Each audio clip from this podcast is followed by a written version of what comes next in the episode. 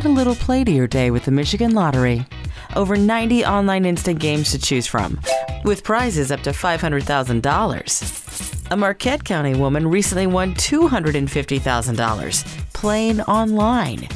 Could you be next? Sign up online today to receive 10 free games with promo code FUN. Visit MichiganLottery.com to add a little play to your day. The Leslie Marshall Show, the only true democracy in talk radio of, for, and by you, the people. Live nationwide and streaming live at lesliemarshallshow.com. Call in with your thoughts at 888 6 Leslie.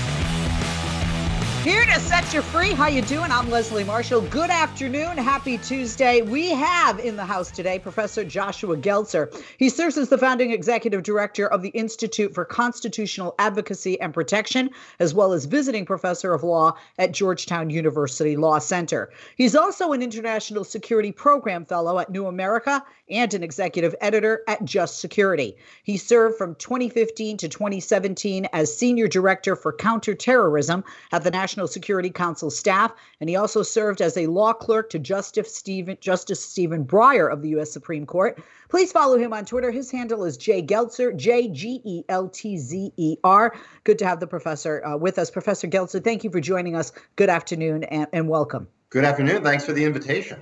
And uh, thank you for uh, being here. Um, just yesterday, President Trump was making a lot of threats.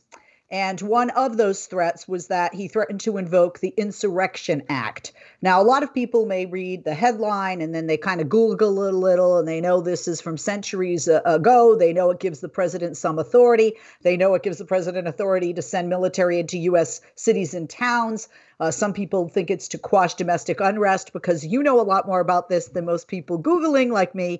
Um, what is technically the Insurrection Act first?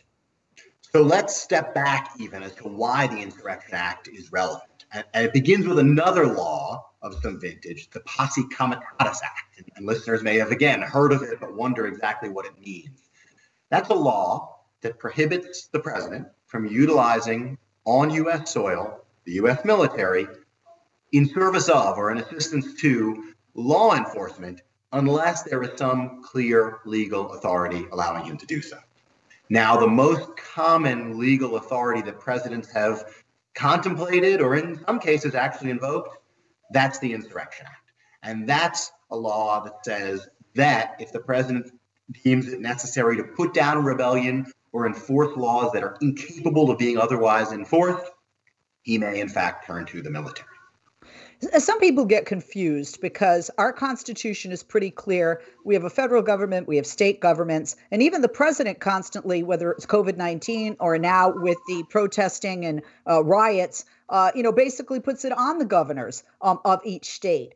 Um, so, don't the governors have a chance to try and quell such actions within their own state before the president steps in with any type of uh, invocation of this Insurrection Act? This law, and as you say, like a lot of our law, does have a preference for what we call federalism, the chance for states to at least do a lot in our constitutional system. And in particular, there is a presumption that the National Guard, which of course is not our standing military, but it's a piece of the forces available, those report to governors unless federalized in certain circumstances. And more broadly, the Insurrection Act has one route in which governors ask for federal help. That's not happened here. Not one governor has said, so far as we know publicly, so far has even been reported privately to the president, help us by sending in the military. But the law also has another avenue in which the president makes that determination. Again, though, it's a determination the law says is triggered by an inability to otherwise enforce the law. And that's where some of us think the president is overreaching here because what's happening across the country is a lot of peaceful protest. There's also some violence, but there isn't rebellion, to use one word that appears in the law, or a general inability to restore law and order of the type that many of us think this law's invocation by a president requires.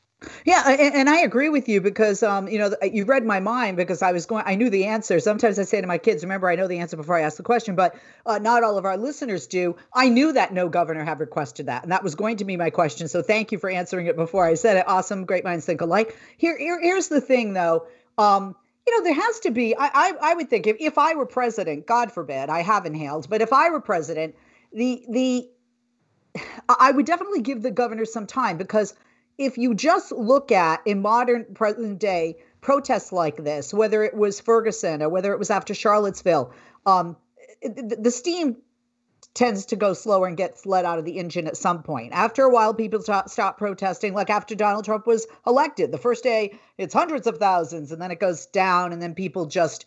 It's almost like Elizabeth Kubler Ross's five stages of of death, right? There's a point where they come to acceptance, and they, you know, will peter out the protests, the the rioting, the looting, and also giving the governors the opportunity to govern their state which many people are doing, like where I am in California, uh, specifically in Los Angeles County, and, and then not just governors, but mayors um, and other local officials, uh, give the local law enforcement, give the local government the opportunity to place those uh, restrictions, such as curfews, and and to try and manage things their own way because what works in Los Angeles may not necessarily work in Atlanta, uh, right? I mean, so so when you say overreaching, is he not just overreaching, but being beyond impatient with even considering the Insurrection Act at this point when we've only had a few days? Uh, technically, this is not. Uh, been this is not havoc that's been wreaked upon our nation for weeks or months. This is the game that Donald Trump seems to play over and over again with governors and sometimes with mayors across this country.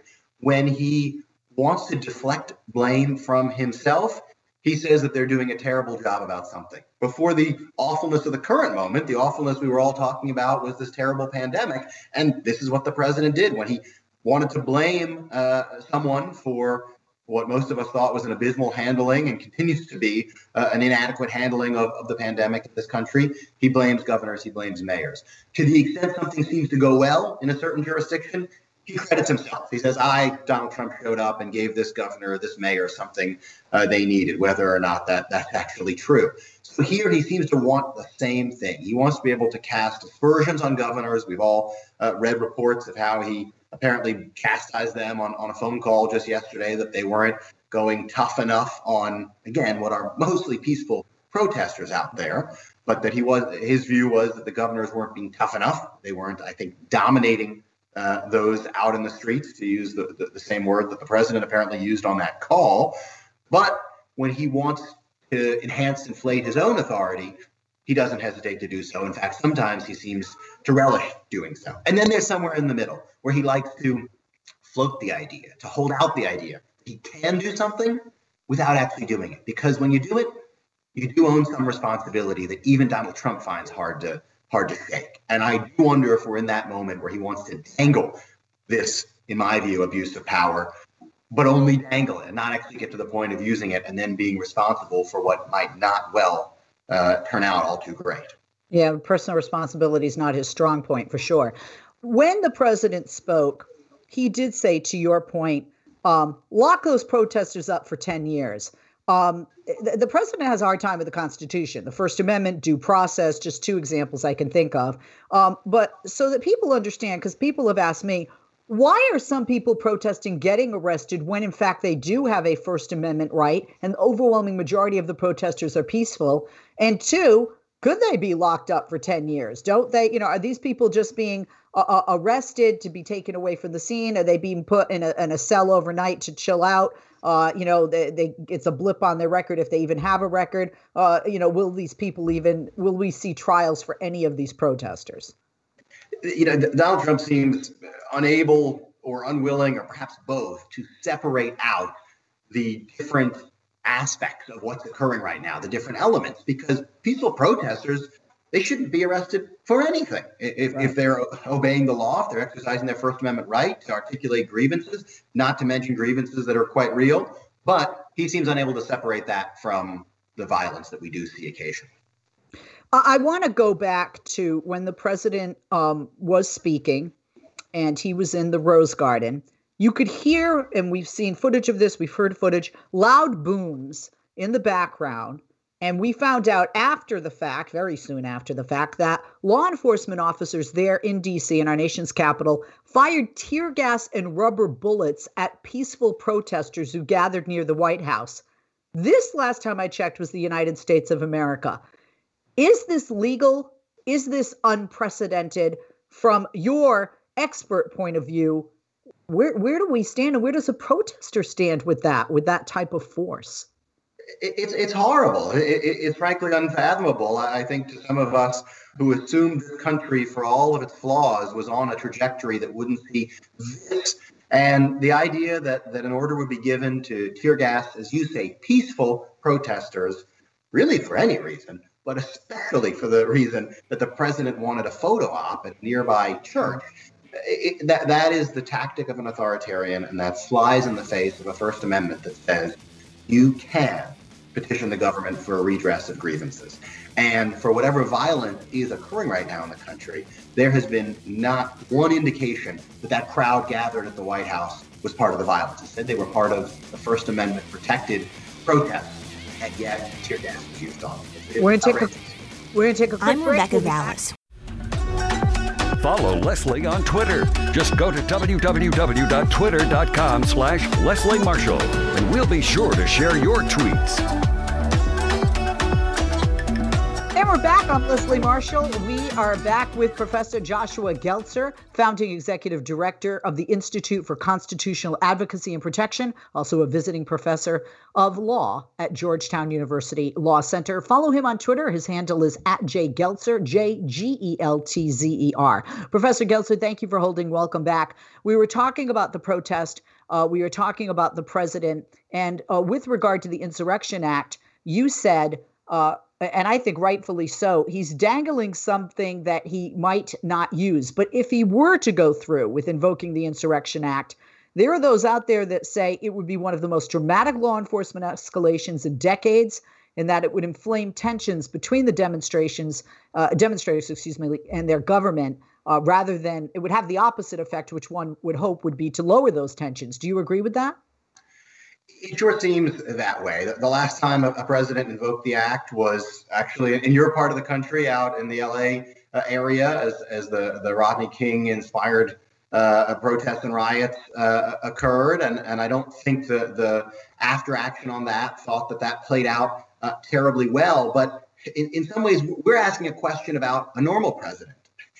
And I feel like that question gets has to be contorted, translated into the presidency of Donald Trump, because the idea of making things better, of calming people down, of bringing them together, he's already doing the opposite of that in other ways. Maybe not ways as as ultimately damaging to the rule of law or even uh, to, to the norms of this country as invoking the Insurrection Act here might be, but his tweets, his rhetoric, his language, uh, not just publicly, but even private conversations like the one he apparently had with governors yesterday that only became public uh, later, he, seems eager to divide, to polarize, to scapegoat.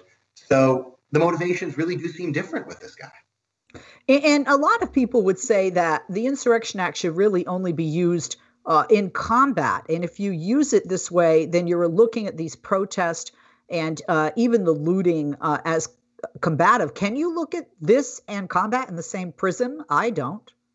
No, this is why the, the language of, of our military leadership uh, using the phrase battle space the other day to refer to American cities, American streets, uh, really jumped out at, at many of us who've, who worked in national security or just many people following this. Look, nobody, I think, is going to excuse those who are committing violence, those who are who are looting. Uh, I do think many of us have, have quite a bit of, of sympathy for those peacefully protesting. But the, the whole of that, plus all the other complicated elements that are going into it, those who are accelerating it, those who are posing as one side to try to inflame tensions, it still is not a, something I would describe as a battle space. And the idea of a battle space isn't how we tend to think about our our home, our country, our cities, or how we want our federal leadership or our military approaching our home and our city.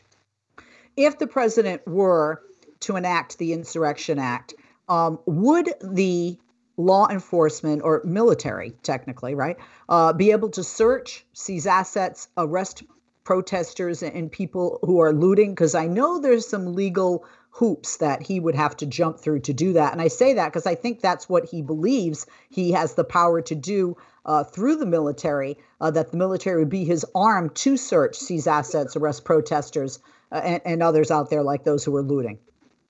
I agree that that's what he seems to be either dangling or perhaps even genuinely headed toward. And as usual, the, the, the, law is at least a little more complicated than, than Donald Trump makes it out to be. The basic idea of him invoking the Insurrection Act would be to facilitate the military acting in service of law enforcement. That's that piece of the Posse Comitatus Act, the other law we talked about earlier, that requires some other authority like the Insurrection Act. So presumably, if he's invoking the Insurrection Act, it's precisely to un- unlock those uh, those sorts of actions by the military. However, there have been cases uh, in the courts over time challenging the scope of activity by the military uh, even under uh, these and, and, related authorities. And as usual, courts don't regard don't regard it as a free for all. They try to set out limits, and I would hope here, even if these are the site the types of issues that courts tend to defer to the executive on, at least in times of real national crisis, I hope here they'd scrutinize very carefully what's happening, uh, because this is a president who, at least in my view, has played fast and loose with, with the law in, in various ways for three plus years now. And this would be uh, the, an area in which the stakes are particularly high for him to do so. Correct me if I'm wrong, because you had mentioned the LA riots. I wasn't living here then. I was actually living in Buffalo, New York at the time, uh, and then headed uh, to uh, Houston and then New York City. But I remember watching them on television in, in, in uh, Buffalo. And this was back in 1992. And like I said, correct me if I'm wrong, but didn't the governor of California at that time, Pete Wilson, ask the president for assistance to your earlier point that nobody has asked in any of the 50 states uh, currently with this situation. Whereas then, that Governor Pete Wilson, governor of California back in 92, did in fact request the assistance. I, will confess I'm not positive, but I believe that is correct. And as a general matter, we think of uh, the Insurrection Act as at least more, more legitimate, perhaps more uh, at least understandable for a president to invoke if a governor is asking for it. I mean, if a particular governor is asking for it, that governor hopefully is articulating what the situation on the ground really is, what the facts are that necessitate it, why that governor's own forces, by, by that I mean law enforcement primarily, but potentially National Guard, uh, are insufficient to, to really restore fundamental law and order. And it would then give a president something to, to rest on, to do something that I would hope any normal president would be reluctant to do. And so there is that gulf between what we saw that time, a number of decades ago, and what we're seeing now, which is a president apparently unprompted by any governor, threatening this as some matter writ large. He's focused a bit on DC, it seems, uh, because of the symbolism, perhaps, because he lives there, perhaps, uh, at least right now. But he also seems to be dangling this as something, I don't know, nationwide that he wants us all to fear. And that seems to speak more to him and his rhetoric and his politics than it does to any real threat to which he'd be responding. The protest obviously started after the death, of murder, I, I believe, and what I saw of Mr. Floyd. A uh, very quick last question here, Professor, just due to time. Um, this to me and and I certainly wasn't around you know in, in the 50s when civil rights began but I think many of us have seen um, television footage of police officers u- using fire hoses uh, on protesters back then. And and there are a lot of people who fear that we're going to relive and African Americans especially fear we're going to relive what we saw during the civil rights era. Can you speak to that briefly? We have 1 minute I think I think that idea of fear is exactly what has uh, at least the peaceful protesters out in the streets. It's a fear that um, Americans who are part of various vulnerable communities keep saying they face at the hands of police and sometimes others. And this is where I think Donald Trump deserves at least some of the blame, maybe not all the blame, but some of the blame for where we are right now as a nation, because he ran on a campaign of fear in 2016. He wanted certain parts of the voting population to fear certain groups that he scapegoated. That's something he's ramped up rather than ramping down as a candidate and now as president. And now this is the America that we have. You rock. I'm Leslie Marshall. Quick break, and we'll be back with our next guest. Life, liberty, and the pursuit of truth. The Leslie Marshall Show.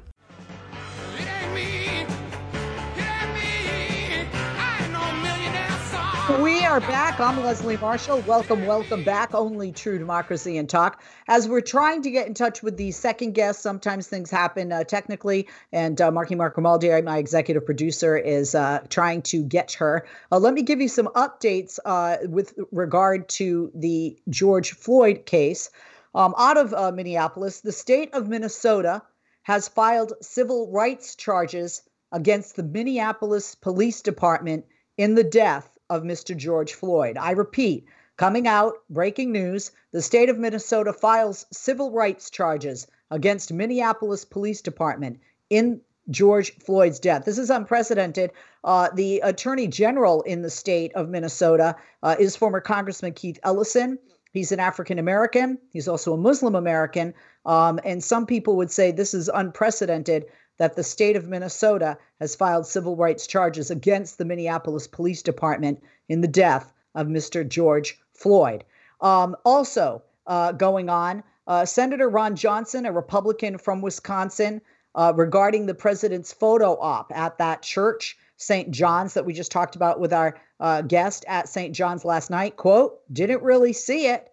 Um, every single response to Trump's photo op um, is Kyle Griffin says, who's we, we retweet a lot here, worth uh, your time. Senator Kelly Loeffler, Republican from Georgia, did not respond when asked uh, what the president did and if it was appropriate. And her spokesman handed the reporter, uh, Kasie Hunt, a card. Uh, Kasie, uh, who I follow as well, is a Capitol Hill correspondent with NBC News. Uh, Republican Senator Pat Roberts, Republican from Kansas, said, quote, I don't have any comment on that. By the way, these are the right-wing Christian, conservative Christian evangelicals, right? Um, uh, Rick Scott from Florida, Senator Rick Scott said, don't stop to talk and says, we all could do better when asked if the president could do better. Uh, Senator Mitt Romney, a Republican from Utah, said, I didn't watch it closely enough to know. Senator Mike Enzi, a Republican from Wyoming, sorry, I'm late for lunch. Senator Marsha Blackburn, Republican from Tennessee, walked by without saying anything when asked the question. Republican from Alaska, Senator Lisa Murkowski, what we saw last night was not the America that I know. Well, at least she alludes to not being happy about it. Senator Dan Sullivan, a Republican from Alaska, walked by with no response. Senator Rob Portman, Republican from Ohio, quote, I'm late for lunch. So these are just some of those examples. Uh, but better late than never, we have our second guest with us in the hour, Sarah Riggs Amico. Uh, Sarah is a labor backed progressive businesswoman. She's a Democratic candidate for the U.S. Senate in the state of Georgia, and I just mentioned Georgia, running for the seat currently held by David Perdue. She has an MBA from a little place called Harvard, and I'm from Boston. I always respect this. Is that terrible? I, I, I like people more when I don't even know them when they've gone to school in the city I came from, even though I'm an alum not of Harvard but of Northeastern. A Harvard MBA and 17 year business leader, she served most recently as executive chair of her family's trucking company. She's the only candidate in the race to have the backing of labor. She has endorsements from five labor unions, so we like her already. In 2018, she was the Democratic nominee for lieutenant governor, running with Stacey Abrams in one of the most closely watched elections in the country. Sarah and her husband live with their two young daughters in Marietta. Marietta, Georgia. Lovely place just outside of Atlanta. Sarah, thank you for being with us today. It's good to have you with us. And uh, I want to mention to folks if you're listening and you live in Georgia, the primary election is on June 9th, 2020. And if you want information on Sarah, please go to sarahforgeorgia.com. Also, follow her on Twitter. Her handle is at Sarah Riggs Amico, S A R A H R I G G S A M I C O. Sarah, thank you for joining us. Good afternoon and welcome and taking the time. I know you're quite busy these days. No, thank you so much for having me. I'm grateful for the opportunity. And I don't think there's a more exciting place for U.S. Senate races this year than the state of Georgia. Uh, absolutely. A lot of eyes, if not all, are on Georgia. Um, I, I want to talk about uh, the response to the federally direct, directed assault on peaceful protesters um, outside of the uh, White House. uh, so that that pre- the president could take a photo at St. John's Episcopal Church. Um, I, I I want you to expand on what you said, and this is what you said, and I'm so glad we have you on right now because I just read Republican responses such as "I'm late for lunch," and you said, "quote." At a time when the nation needs leaders who bring us together, Donald Trump continues to divide America with actions that defy both logic and decency. For days, Donald Trump repeatedly called for violence to be used against protesters. Tonight, he followed through on those threats. He directed federal law enforcement to assault peaceful protesters in front of the White House, not for public safety, not for the law and order Mantle falsely claims, but so that he could indulge in a photo op in front of a church while using the Bible as a prop, which, by the way, many said he held upside down. Sarah, uh, talk to us about why this matter. Why why does this matter? Because some people say, "Oh, big deal. He used it as a photo prop." Even the even the leaders of that church were offended by him using that, and more so the way the crowd was removed to give him that opportunity, space wise, to take the photo in front of St. John's Episcopal Church. Yeah, the clergy was not only um, baffled by the use of tear gas. Remember, many of them were affected by it. They were actually out there helping to hand out waters and supplies to peaceful protesters. And this matters in every way possible. Uh, let me be clear the Bible is not a prop, and First Amendment rights are not optional. And what the president did was tear gas peaceful protesters demanding justice, equal uh, justice under the law for communities that have been denied that for far too long. And rather than go out and listen to the protesters and hear their concerns and feel the pain that Black parents in this family, this country, have felt for far too long, our president tear gassed peaceful protesters so that he could wave a Bible around in front of a church.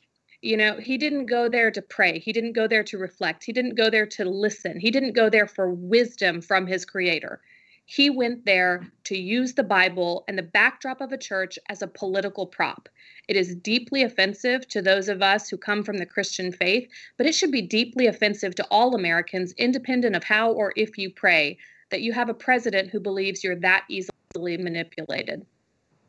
You know, it's it's funny. I'm not a big prayer girl, and uh, I was a Christian years ago, but I work in uh, LA. But because of my position at Fox News Channel as one of the liberal contributors, um, I am on set in New York and DC. So I go to DC once or twice a month, pre-COVID and hopefully post-COVID. And uh, I was taking a walk. It was a beautiful day. It was winter, but the sun had come out, and it was warmer temperature than usual a couple of months ago. And I was walking by, no joke, that very church and I and I and I was having a tough day and I walked inside and I prayed in that church for the first time in a very long time. So when I saw um, the, the, the church being burned, I, I I felt a connection. But then when I saw the president standing trying to look holier than thou with a Bible, you said, let's be clear, there is nothing holy about tear gassing peaceful protesters so the president can do a Bible waving photo op at a house of worship.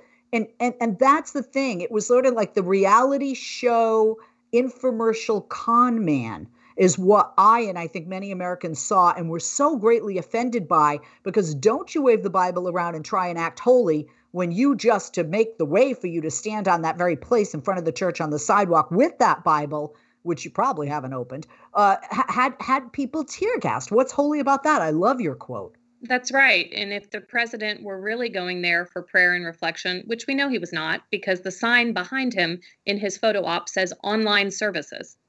Eh, I mean, it literally is absurd.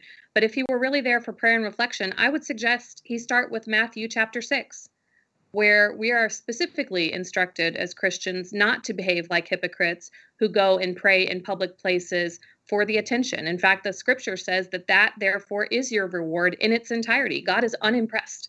But again, I'm not running to be anybody's pastor. I'm running to be a United States senator.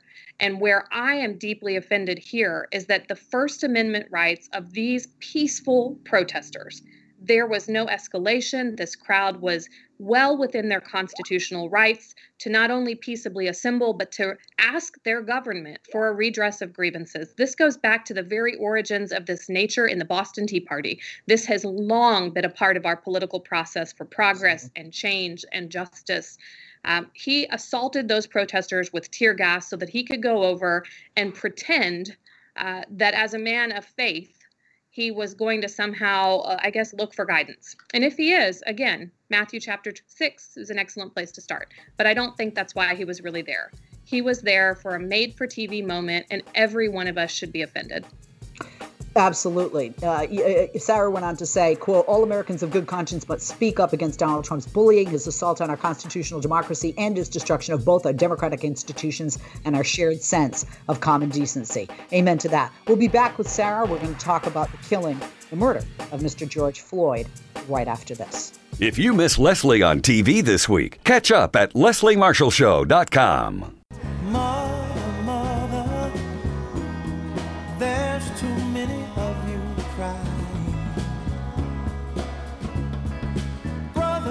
brother, there's far too many of you dying. One of my favorite songs, and it's exactly what the song is about. Just terrible. Uh, thank you for being with us, and we continue to speak with, and thank you for joining us, those of you listening and watching on Periscope. Uh, Sarah Riggs Amico, labor backed progressive businesswoman, Democratic candidate for the U.S. Senate in the great state of Georgia. The primary election, June 9th of this year. Uh, please go to her website, see what she's about, sarah4georgia.com, S A R A H for F-O-R, Georgia.com. Follow her on Twitter, her handle at Sarah Riggs Amico, S-A-R-A-H-R-I-G-G-S-A-M-I-C-O. Sarah, thank you for holding welcome back. Well, we talked about the president standing in front of St. John's Episcopal Church in Washington, D.C. with a Bible for a photo op after tear gassing protesters. Uh, but in response to the police killing George Floyd and the subsequent protest, uh, through in cities throughout the nation, including your own uh, capital, Atlanta, not the capital of Georgia, but Atlanta. Uh, you, uh, candidate for Senate, released the following statement: "Quote: George Floyd should be alive." Firings will not bring him back. Arrest will not bring him back. True justice is ensuring he is not just another name in a long list of victims. The only justice that can be obtained is to make him the last. I agree 100%. It's profound. It's compelling. It's real, it's genuine. A lot of people say, How? How do we do this? How do we change a system? Because there is a uh, uh, we have a systemic racism problem in this country, and, and we've had it for hundreds of years, even if sometimes it's held at bay in the closet, if you will. So, h- how do we obtain justice and how do we make Mr. Floyd the last of victims of this type of murder? Absolutely. I mean, this really is the quintessential question of our time, isn't it? You know, for too long, this nation has been besieged by deep racial inequity.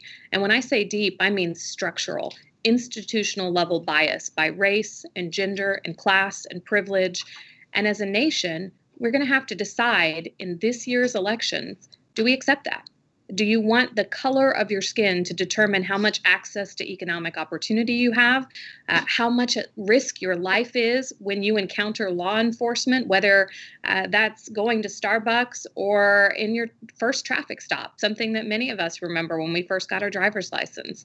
You know, we're going to have to decide what Black women, Black mothers in particular, have been telling us for generations. Reproductive justice is not just about how and when and with whom you choose to have a family and your access access to reproductive autonomy. It's about the right of every parent to raise and parent their child in a safe environment and community. These are all fixable problems. They're just not fixable with senators like David Perdue in office. I mean, that's where we are. And so in the US Senate, we can do a number of things. Uh, first and foremost, in the Obama era, we had, of course, the 21st Century Policing Task Force, which led, laid out uh, five years ago a number of policing reforms that could help uh, roll back the militarization of our police departments and increase the true equality under the law, including for Black Americans. But the Trump administration, like so many other things from the pandemic response plan uh, to the economy that was growing, has been laid fallow. This policy was left on the side of the road at the hubris of the Trump administration. Uh, so, first and foremost, we need to go back to those recommendations. Uh, secondly, we need to re engage our Department of Justice. In the Obama era, there were aggressive investigations of police departments that had a pattern of racial discrimination. Uh, and we've seen that fall all but by the wayside in the Trump era. I'm encouraged to see the DOJ is going to take a look into some of these recent cases. But look, Breonna Taylor, Ahmaud Arbery, um, gosh, you know, it's not just George Floyd. It, it, this goes mm. back for generations. And my view is every one of those that happened after we've had solutions and proposals and ways to change it, uh, that blood is on the hands of the leaders who did nothing. Who knew better and did nothing. So we've got to re engage our Department of Justice. Uh, we've got to support federal legislation to strengthen hate crimes laws. That includes the Emmett Till Anti Lynching Act. It's way past time for this stuff. And then at the top of our government, you know, the tone at the top, we need a president who can distinguish fact from fiction, who knows how to bring people together, who doesn't have to tear others down to build himself up. Uh, we need someone in the White House who understands the gravity of this moment. And we need to give him a Senate who is committed not just to putting a bandage on a head wound, but to really rooting out injustice, right? I mean, that's where absolutely. we absolutely. Yeah, yeah ab- absolutely. Death at the hands of a police officer is a daily fear for many Black Americans. Um, you talk about fundamental legal and societal change being needed. I agree 100%. Um, you know, we, we also forget is Mr. Floyd and so many of these names that we know, Trayvon Martin, uh, Eric Garner, the list goes on. Um, these were things that were caught on camera, the taking of a human life caught on camera. How many lives are not caught on camera? And that's even more so uh, why we need a change. And not need to just need a change, but we need it, like you said, at the federal level, but also at the state and local levels as well, correct? Yeah, and not just in policing reform and criminal justice. Let's be clear. COVID 19 did not create structural and systemic inequity by race and gender and class in this country, but it sure exposed it. And now every one of us is going to be held to account for what we do. Do we regress to the same systems that have left so many communities without justice and so many American families on the sidelines of the American dream? Or do we go forward and finally fix it? I mean, that's the world I want my daughters to grow up in. But look at it. Um, in Georgia, about 30% of our population is Black, but over half of our COVID deaths are. Over 80% mm. of the people hospitalized are. In the first round of PPP, those federal relief funds, uh, the CARES Act created, payroll protection program for small businesses, more than 90% of women and minority owned businesses were shut out in the first round. Uh, you know, in everything from healthcare to education to economic justice to environmental justice, we have seen our communities of color, and in particular, Black Americans, victimized by unjust systems. Not just leaders, but systems themselves. And in this you've got a chance to vote for something better.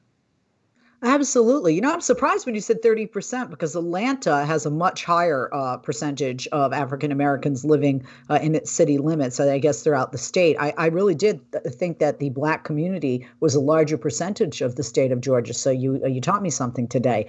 Uh, well, we uh, have a very diverse population. We're, uh, we're certainly heading toward being a majority minority state. I think that's one of the things that makes Georgia so exciting, both economically and politically. We're looking like the future of this country. Uh, we have thriving Latinx populations, Asian American Pacific Islander populations. Um, this is a really incredible microcosm of how that beauty and diversity can be reflected for good in our country, but only if we have leaders who have a backbone and are willing to fight for it. You're running to be a United States Senator. There's only two per state, obviously, uh, in our nation. You've heard the president uh, in this administration as the commander in chief and leader of this nation um, talk about the protesters um, as thugs um, and talk about uh, throwing them in jail for 10 years, uh, obviously having no problem having tear gas, uh, you know, uh, shot toward them. Uh, the list goes on. Um, what what is your take on on when you look at this? Um, coming from the position and the background that you have, you know, working families and working class, wanting to represent a state that's becoming more and more diverse, uh, specifically with an increase of population from African Americans. And, you know, it really to me comes down to this is a very black and white issue and not just about race. And I guess as a Democrat, I don't understand why some Republicans out there can't grasp that these protests are the result of communities being denied their rights, being denied their safety, being denied their freedom for so long. They just don't trust trust us justice is coming anymore and who can blame them? That's right. These protests are not a quest for violence. These are a demand for justice for communities that frankly should have had it generations ago. And as a country, I think we have a lot to account for. Uh, the good news is we also have a lot of hope to look forward to we still have a chance to change this. Our kids can still grow up in a world where how much money your folks had, who you love, how or if you pray, or the color of your skin does not determine whether you can access quality public education, whether you are sick because you are poor or poor because you got sick, and what kind of economic opportunity you have access to in this country. All of this is fixable. But my plea to the voters of Georgia is you've got to put someone up there who understands how to fix it they're fixable, but not with the people we have in office, not with Senator Perdue, not with Senator Loeffler, not with President Trump. They've had time. They've proven unworthy of the task and unwilling to find the backbone it takes to stand up and have some very difficult conversations that finally deliver equity and justice to all American communities. Very well said. Sarah, I want everybody to go out there and vote for you on June 9th. I'm in California, not registered in Georgia. Wish I was. You would certainly have my vote. And not just because you're a Democrat, not just because you're a woman, not just because they, you have, you know, pro union uh, gal, uh, not just because you have an MBA from my favorite institution, Harvard, uh, but um, also because you, like me, are not great with technology. Okay. So uh, you, you and I'm married to a tech entrepreneur. So go figure. I just, I want to, I want to see a blue wave once again, like we saw in the midterms. Thank you for taking the time. Sarah Riggs Amico, labor backed progressive businesswoman, Democratic candidate for U.S. Senate in Georgia. Follow her at Sarah Riggs Amico, S A R A H R I G G S A M I C O. The election is June 9th. You've got to get out and vote, Georgia. Go to sarahforgeorgia.com. I'm Leslie Marshall. Thank you, Marky Mark Grimaldi, my executive producer.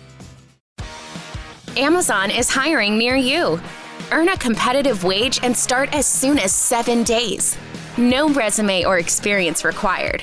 Health and safety are a top priority with all of our roles and sites. Amazon is taking precautions in our buildings to keep people healthy. Go to amazon.com slash apply. That's amazon.com slash apply. Amazon is an equal opportunity employer. With the new iPhone SE for less than 100 bucks at Metro, you rule. It's the most affordable iPhone on the number one brand in prepaid. So whether you're studying online or FaceTiming. Hey, Mom. Hi, dear. The iPhone SE has all you need. Switch to Metro and get the iPhone SE for $99.99 after rebate redemption and six months of service with AutoPay. Metro by T-Mobile. Rule your day. Limit one per account slash household. Requires port and ID validation. Not valid for numbers currently on the T-Mobile network or active on Metro in past 90 days. Restrictions apply. See store for details.